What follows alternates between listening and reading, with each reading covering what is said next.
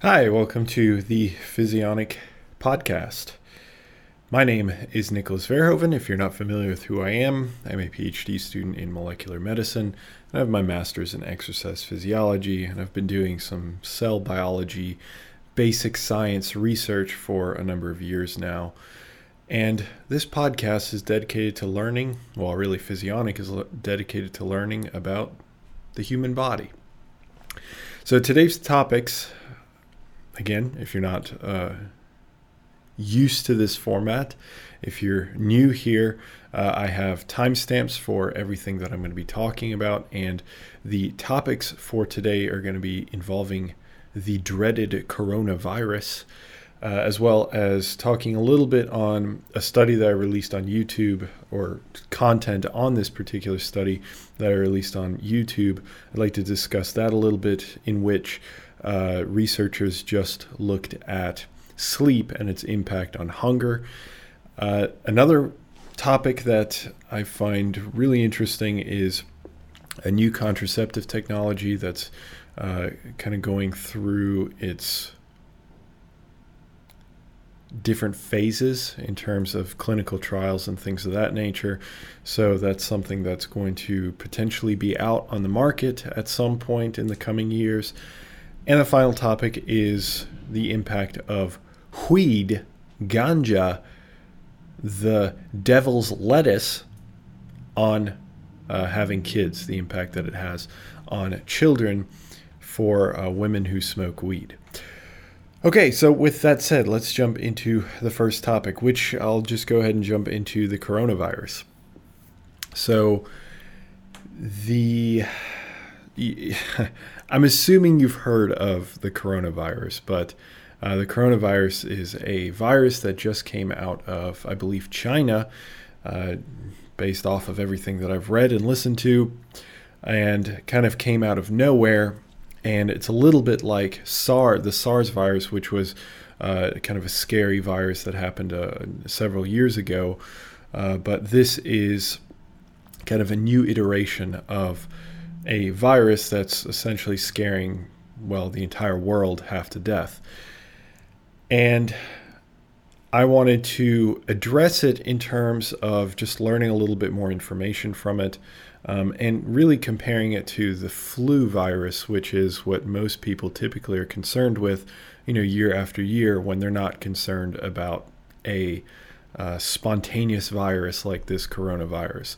So, based on the current information that I have in front of me, which is current up to a few days ago from when this releases, uh, there's almost 76,000 people that have been infected in the Chinese city of Wuhan alone, uh, which is a lot. It seems like a lot, but when you look at numbers like that, you need to understand that there's something called a, an absolute number and a relative number.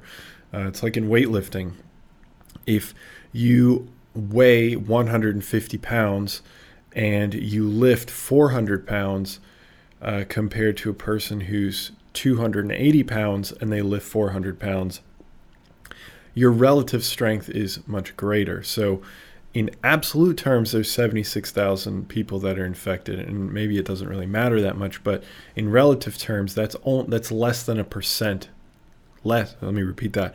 It's less than one percent of the entire population of just that city. So it's it's certainly infected a quite large sum of individuals, uh, but in terms of it actually being incredibly transmittable, where it ends up uh, infecting an entire city, it doesn't seem like it's uh, as bad as what a lot of the media uh, have sort of portrayed. However, even with that 0.7% of the total population of the city being infected, that's still a sizable amount, 76,000. So the the issue with the coronavirus specifically is that it can be transmitted in the what's called the incubation phase. So when you are infected with a virus, you don't know that you have that virus for about 24 hours, 48 hours, something along those lines. I'm sure it varies from virus to virus. And it's essentially during that period that the virus will uh, begin to replicate. So it goes into your cells, or in particular cells, and then it there's all, all, a slew of different types of viruses. If it's if it's a bacteriophage, if it's a if it's an actual uh, regular virus, if it's a uh, I don't even know all the different classifications like hexo hexagonal virus or something like they've got all these different classifications for how it's packaged, uh, how it's created its capsid, which is a um, like a protein coat that goes around the DNA or the RNA that's that's uh, in that particular packaging, which then gets injected into the cell itself, and then the cell, uh, against its will, of course, if a cell had a will, uh, ends up using that material to create more of the virus.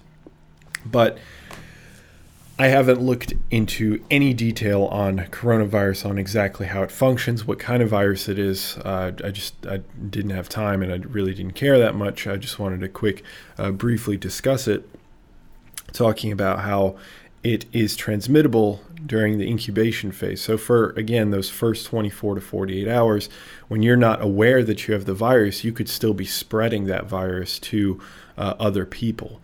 So the immune reaction of, oh, I think I'm sick, that doesn't play in until later. And then you're still, you can still spread it, but by that time, you're thinking, okay, well, I need to separate myself from the public. Hopefully, you're doing that and you're washing your hands and you're taking all the necessary precautions. So that's really the the the big quote unquote scary aspect of uh, the coronavirus, the fact that it can spread without any symptoms.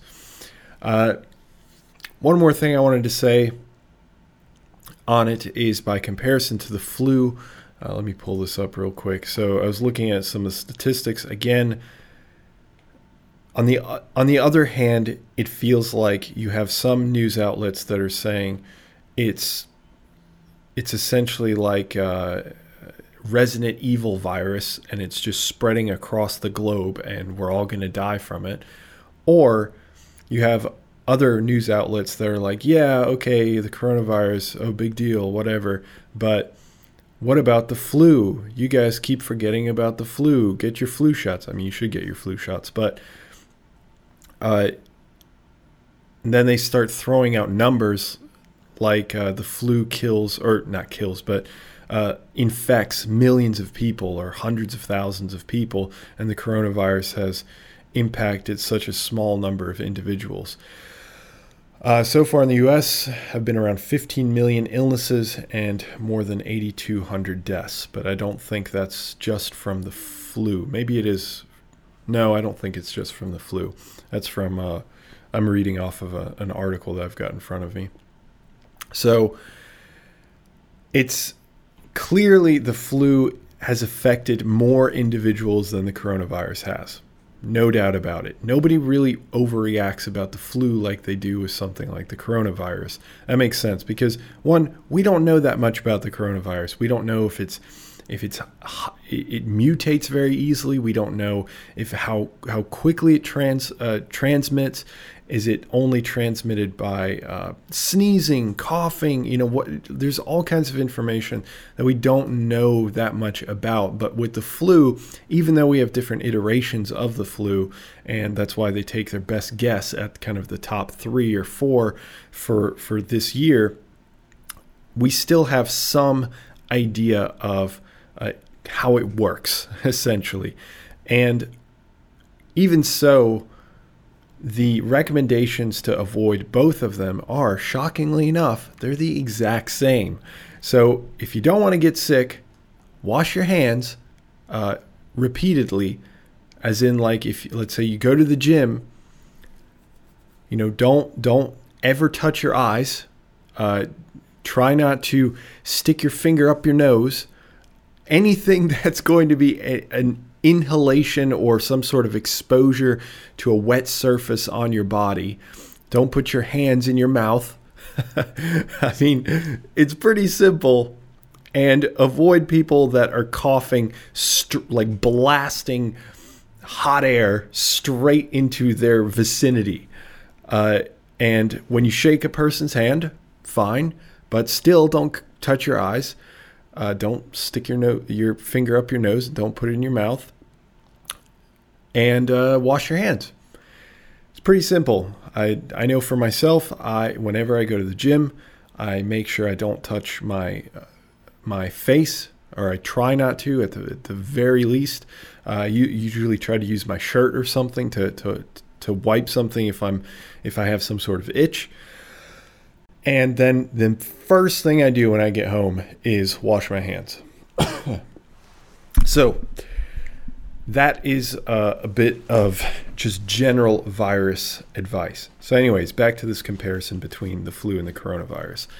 The coronavirus has, or let me start with the flu. The flu has killed 0.05% of individuals that have gotten the flu.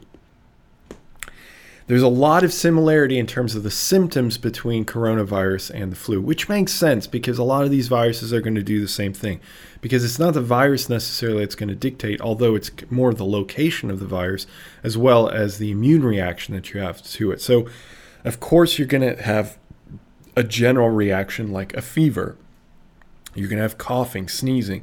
You're going to have cold symptoms, things of that nature. So that's kind of on the mild end. And then, of course, on the most extreme end, it's fatal. And that has always been true for the flu. So the flu, and this is why I wanted to talk about this because you again you have these two extremes of one side is saying coronavirus is just going to murder everything, every living sentient being on planet Earth, and uh, on the other hand, you have news outlets that are saying, yeah, well, okay, coronavirus is all great, but we need to be focused on the flu. We always need to be focused on the flu. That's not news. You know, trying to downplay it by saying we have far more flu cases, that's that's almost always going to be the case because the flu is just that prevalent. It just happens. It's always there. So, of course, you're go- going to have hundreds of thousands, if not millions, of flu cases. And with a brand new virus like the coronavirus, you're not going to have that. That it's just like it's just like logic. That's it. So, anyways, but the the coronavirus, the only concerning part of the coronavirus is that uh, it kills. It has a kill rate of about 2.2 percent. So it's substantially more deadly than the flu based off of the limited information that we have from the coronavirus uh, as it stands now. Now, granted, they have mentioned, and this makes sense for all viruses, that if you have some sort of infection, if that's coronavirus, flu, common cold, whatever, rhinovirus, norovirus, whatever it might be, you're going to have mild symptoms if you are young, healthy, uh, middle-aged, healthy, like if you're just generally healthy, you're you could probably get the coronavirus and come out perfectly fine on the other end. The people that should be mostly concerned are people who have compromised immune systems, individuals who are older and on the really young spectrum as well, or people that just generally don't take care of themselves and they have a lot of immune issues. Those individuals might have enough of an issue where you would seriously want to consider uh, being as precautious as possible. Although, frankly, I think that everybody should be uh, precautious about, well, any sort of virus spread, regardless of if, if it's lethal or not, because I will be so pissed if you get me sick by coughing in my face. I do not take well to that. anyway, I've ranted about the coronavirus enough. Uh, just my point being, it's somewhere in the middle. Is it going to spread across the world? Probably not. Is it going to kill millions of people? No, it's not. Does it kill more? Like if if you have a thousand people and a thousand people and one thousand people get the flu and one thousand people get coronavirus, which group will inevitably have more deaths? It's the coronavirus. So, in that way, it's sort of scary, but it still doesn't kill very much. Not to diminish the deaths of people who die from, from any disease. That's, I mean, of course, atrocious. Okay, so the next topic is uh, well, let me jump to this contraceptive technology a little bit because this is just a kind of a freaky thing. I I am not a woman, but I would. I don't. I mean, oh man, I'm telling you, I I will be posting a picture of what it looks like. Uh, it's not a pill. Uh, I will. Well, actually, I guess technically it is a pill. I'll explain that in just a second. So I'll I'll post a picture of it on Instagram. So if you want to check that out, you can. Uh, my Instagram handle is located at in whatever platform you're consuming this podcast, YouTube, whatever it might be. Uh, so check it out. It is kind of a scary looking thing. So this new contraceptive technology essentially takes, and you may or may not be familiar with how contraceptives work, at least hormonal contraceptives work, but which is the most common type. But you have the release of particular hormones to essentially uh, stop the whole uh, 28 or 30 day cycle. It depends on on on the woman. Um, you have you can have a short cycle or a long cycle. I'm not going to get into it, but the bottom line is that you have hormones that go off at particular points in the cycle, in the menstrual cycle, and these different contraceptives just manipulate the hormones so that uh, you don't. It really uses all kinds of different methods, so I'm kind of jumping around here. But essentially, you just redu- v- drastically reduce the chance of pregnancy because of these changes in these hormones, which have a series of different physiological outcomes on the uterus, the ovaries, all kinds of different areas, the brain, to be honest, all kinds of different areas. So it changes it so it makes it extremely difficult to uh, get pregnant from uh, from the sex. Uh, so this one, well, in the past, what they've used was uh, the pill. So you took a pill every single day, and then you had like a seven day I believe it's seven days. Someone correct me. I mean, obviously, I'm not taking the pill, so uh, someone correct me if if I'm getting something wrong here. You have a seven day section where you don't take any hormones to kind of let your body go through its normal uh, cycle, the, the what it's supposed to be doing. I think maybe some of them go all the way through, and you have low dose amounts of different hormones all the way through. That might be the case as well uh, I'd have to talk to somebody who's who's far more knowledgeable on contraceptives than I am on the different versions that there are. However, now they've released a pill and you consume it naturally and it gets stuck in your stomach. That's how it works. So you instead of consuming let's say uh, 28 days or 26 days or 31 days of pills, uh, for each individual day or getting like an IUD or something like that to release hormones. You just take one pill every 29 days, apparently. That's the way they've got it set up. And during that time, the pill, you swallow it. It looks like a pill, a pretty large pill, though. It doesn't look like the regular contraceptive pills. And once it gets into your stomach, so to explain some of the physiology or some of the anatomy there, you have your esophageal sphincter, which protects your esophagus from the stomach acid. When you get heartburn, guess what? That's that's what's happening. Your esophageal sphincter is getting burned, or it's letting a little bit of that acidity in your stomach into your esophagus, which doesn't have the proper lining uh, that your stomach does, and that's why it hurts really badly, and you might even feel like you're having a heart attack because you're talking about HCl, you're talking about hydrochloric acid at one molar. I mean, it's incredibly powerful acid. And the moment it, moment it touches anything that doesn't have a surrounding layer to protect it, uh, it's going to hurt a lot. So, yeah, so that's that's heartburn. So that's the top part of the stomach, the esophageal sphincter. And then you have the bottom part of the stomach that separates. You have another sphincter that, or gateway, if you want to look at it that way, that is closed and separates the bottom of the stomach from the actual intestinal tract. Now, this is the intestinal tract is where we actually absorb the things that we consume. So what this does, and it's really freaky looking. I know I've said that two or three times about now, but it really is. Like, I don't know if I'd want to take this thing, if I'm completely honest with you.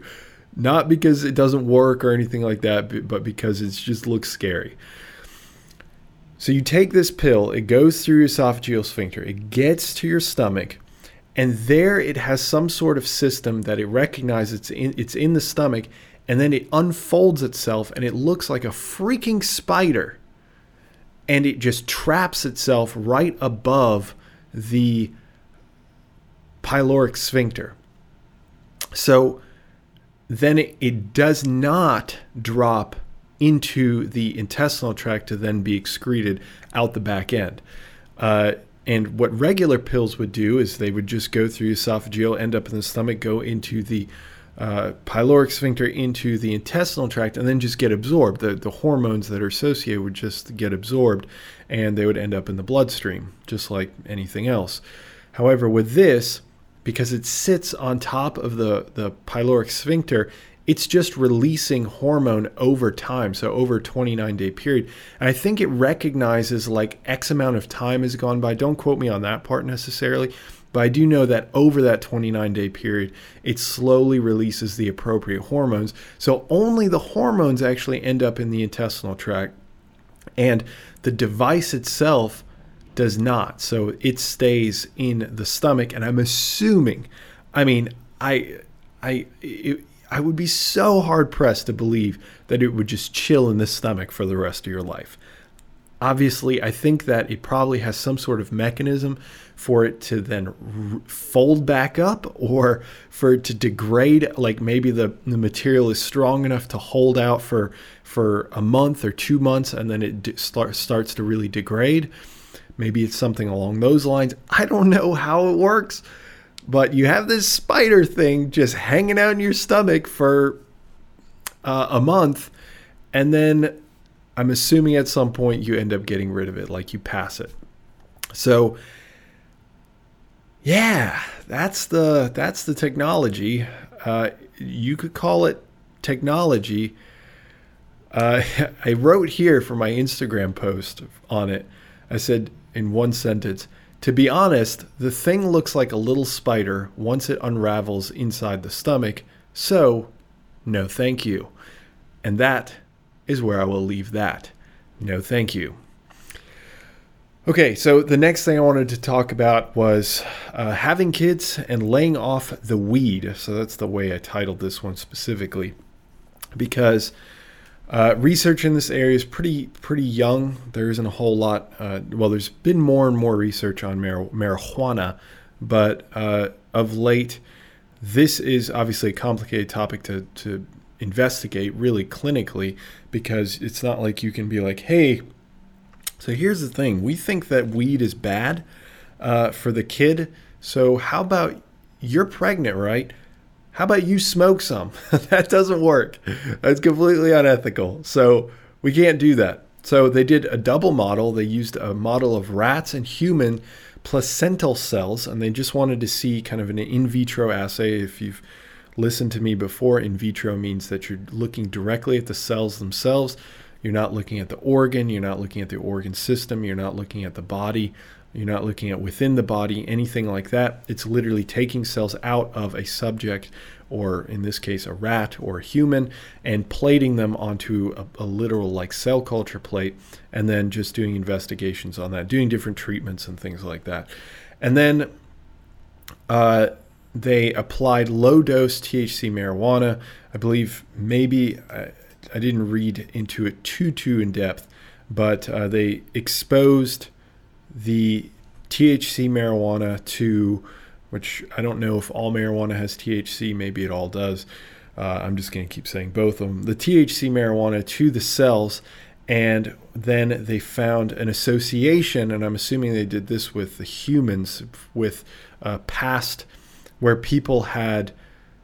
This is all an assumption where people had already smoked f- throughout their life or for a period of time and uh, they had kids and then they're able to associate because this is a retrospective. It's not like they're telling these people hey could you do this for could you do us a solid? Could you ruin your kid uh, for for this experiment because again that's completely unethical. But they can do it retrospectively if people have done it and they reported they've done it and then they can measure different things. So uh, one of the things that they notice is that there's reduced birth weight and maybe this is just all done in rats for this particular section. So they, they found reduced birth weight of about 8% now of course that's going to change you know that's not a set number. It's not like oh you smoke thc marijuana 8% reduction in body weight. Boom uh, you know it's gonna it's gonna be variable because you're gonna have uh, different data points that make up that 8%, but the average was 8%. And more worryingly, however, not the body weight so much, although birth weight is certainly important, they also saw a decreased brain and liver growth, so up to 20% effect. And that's pretty sizable. I mean, 20% effect on your brain and liver Again, I can say a big no thank you to that. And the proposed mechanism that they think is is occurring now, again, this is all preliminary. There's a lot more research that needs to be done.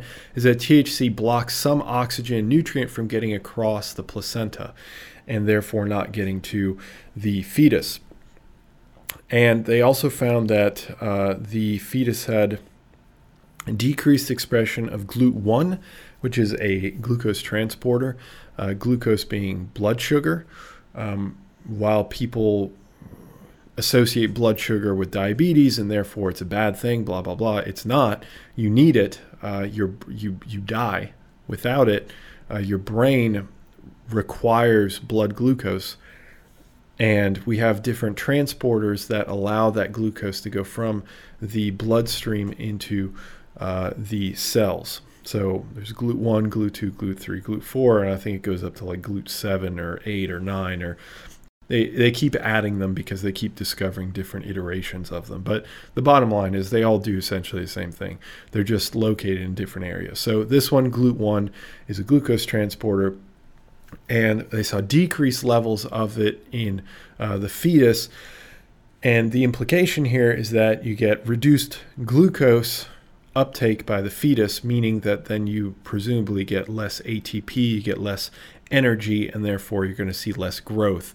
And that would, of course, fall in line with their idea that you see decreases in uh, brain and liver growth with the application of THC marijuana. So, not a great sign. I mean, to be honest, to be completely honest, though, I don't think too many people are thinking, "Well, let me let me smoke as much as I can while I'm pregnant. So ultimately, the bottom line is even if all of this stuff doesn't prove to be true or all of this stuff does prove to be true, just don't smoke weed while you're pregnant. I know it's a sacrifice, but such is life. And finally, the final topic of today's episode is uh, looking a little bit at this sleep deprivation study. Uh, I released some content on it uh, two days ago when this releases, so check that out for the actual graphs and details and all that.